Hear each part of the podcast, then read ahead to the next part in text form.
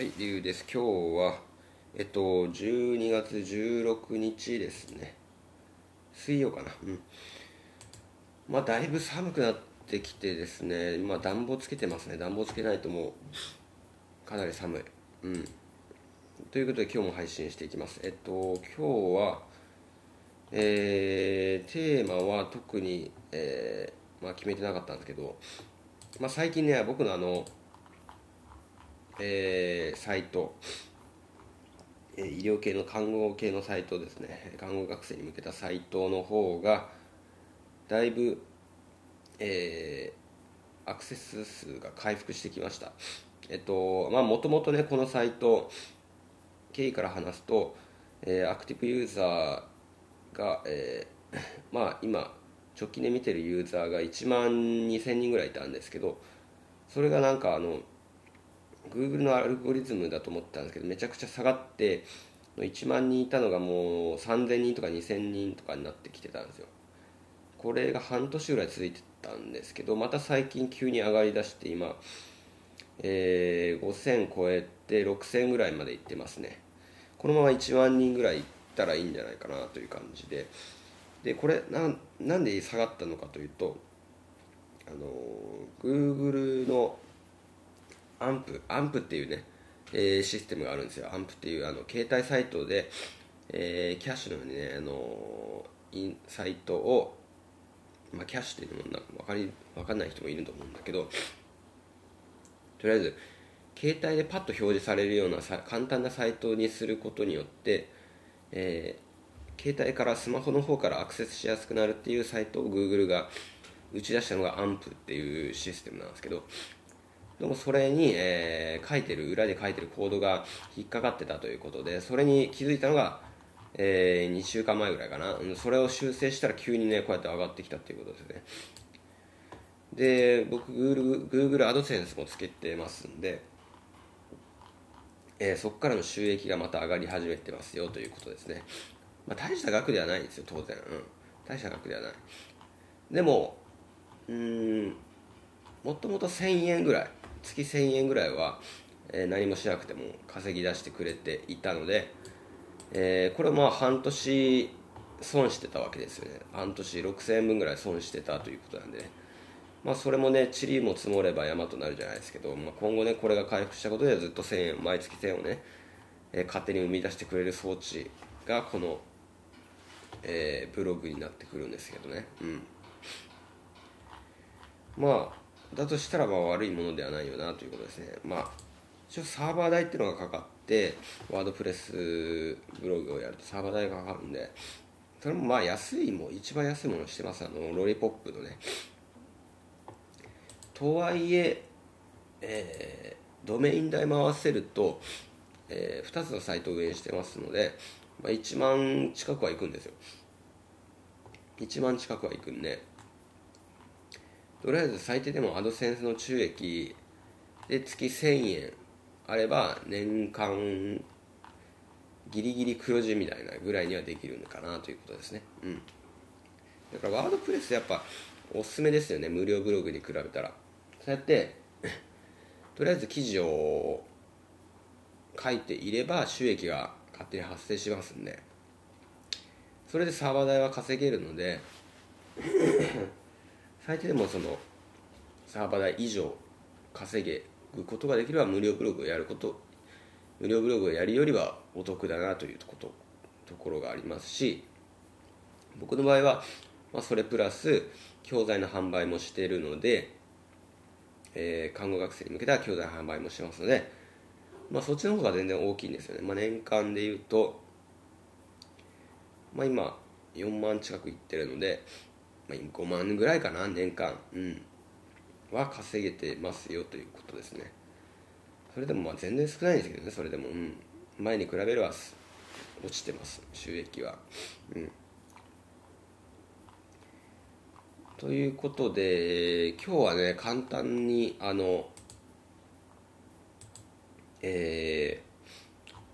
ー、簡単にね認知行動療法の中の、まあ、自動思考をキャッチする方法っていうのをお伝えしていきます。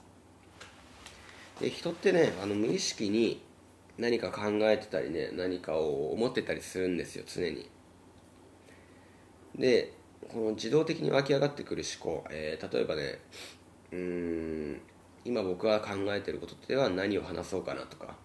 えー、あ朝ちょっとだるいなとか思いながらこうやって喋ってたりする。それが自動思考ですね。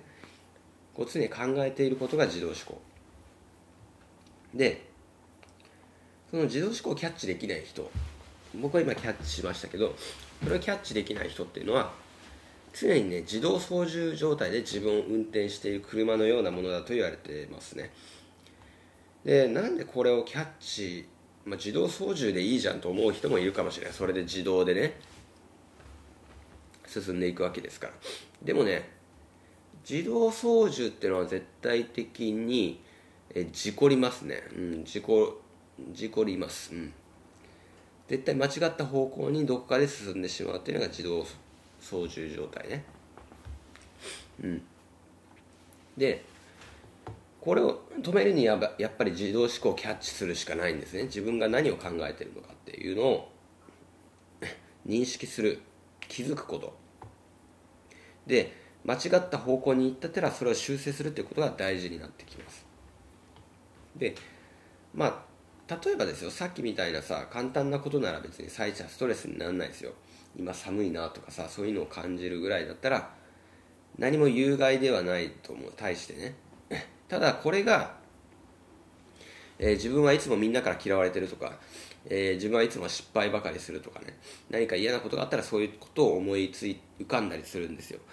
で誰かがね、えー、職場とか学校でねひそひそ話をしてるやつを見かけたら自分のこと言ってるんじゃないかとかそういうふうになんかじなんか実際に起こってないことを、え考えてしまう自動思考これがかなり有害なんですね。これが間違った、えー 自動思考、うん、この考えをしたら人生が事故ってしまいます。ということですね。なので、えー、これを防ぐには自動思考をキャッチ。して、まあ、自分の考え方を修正していくっていう方法が大事になってきます。でとりあえずね修正まではまだ難しいと思いますんでまずこの自動思考をキャッチする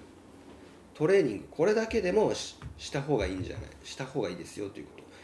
と。でとりあえず一日の終わり寝る前とかでもいいんで自分が今日一番嫌だったこと例えば上司に怒られたこととか同僚とちょっとなんか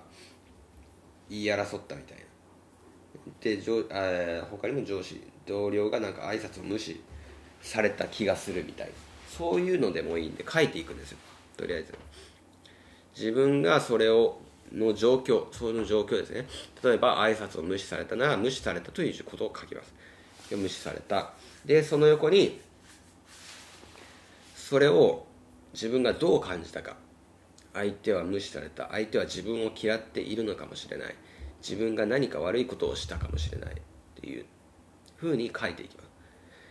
で それに対するまあストレス度合いをもう書けばなおいいですね。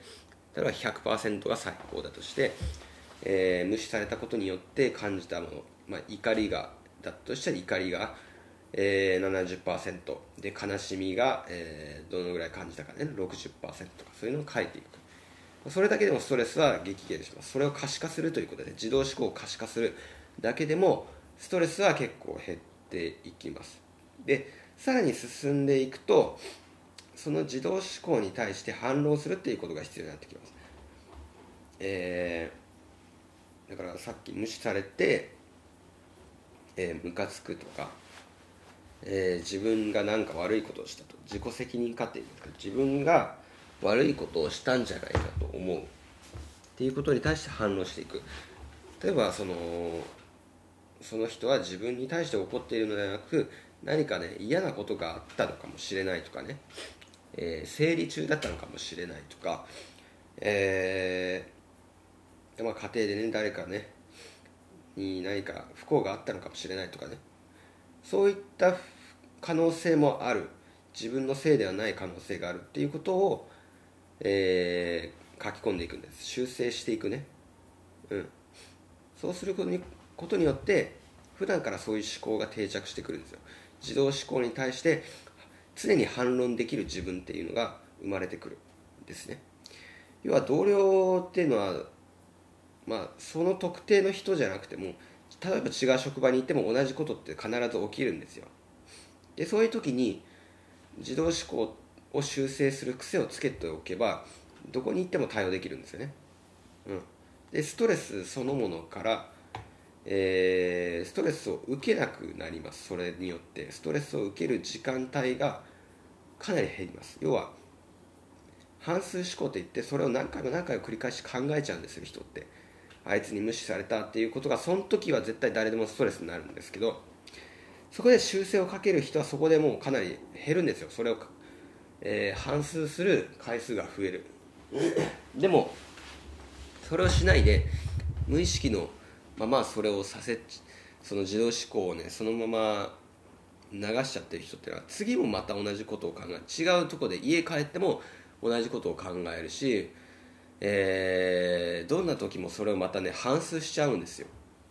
あいつムカつくなっていうのを長引かせてしまう。でそれを断ち切るためには、えー、自動思考キャッチしてそれを修正していくってことが大事ということでということで今日ということで今日はこれぐらいにしておきたいと思います。どうもありがとうございました。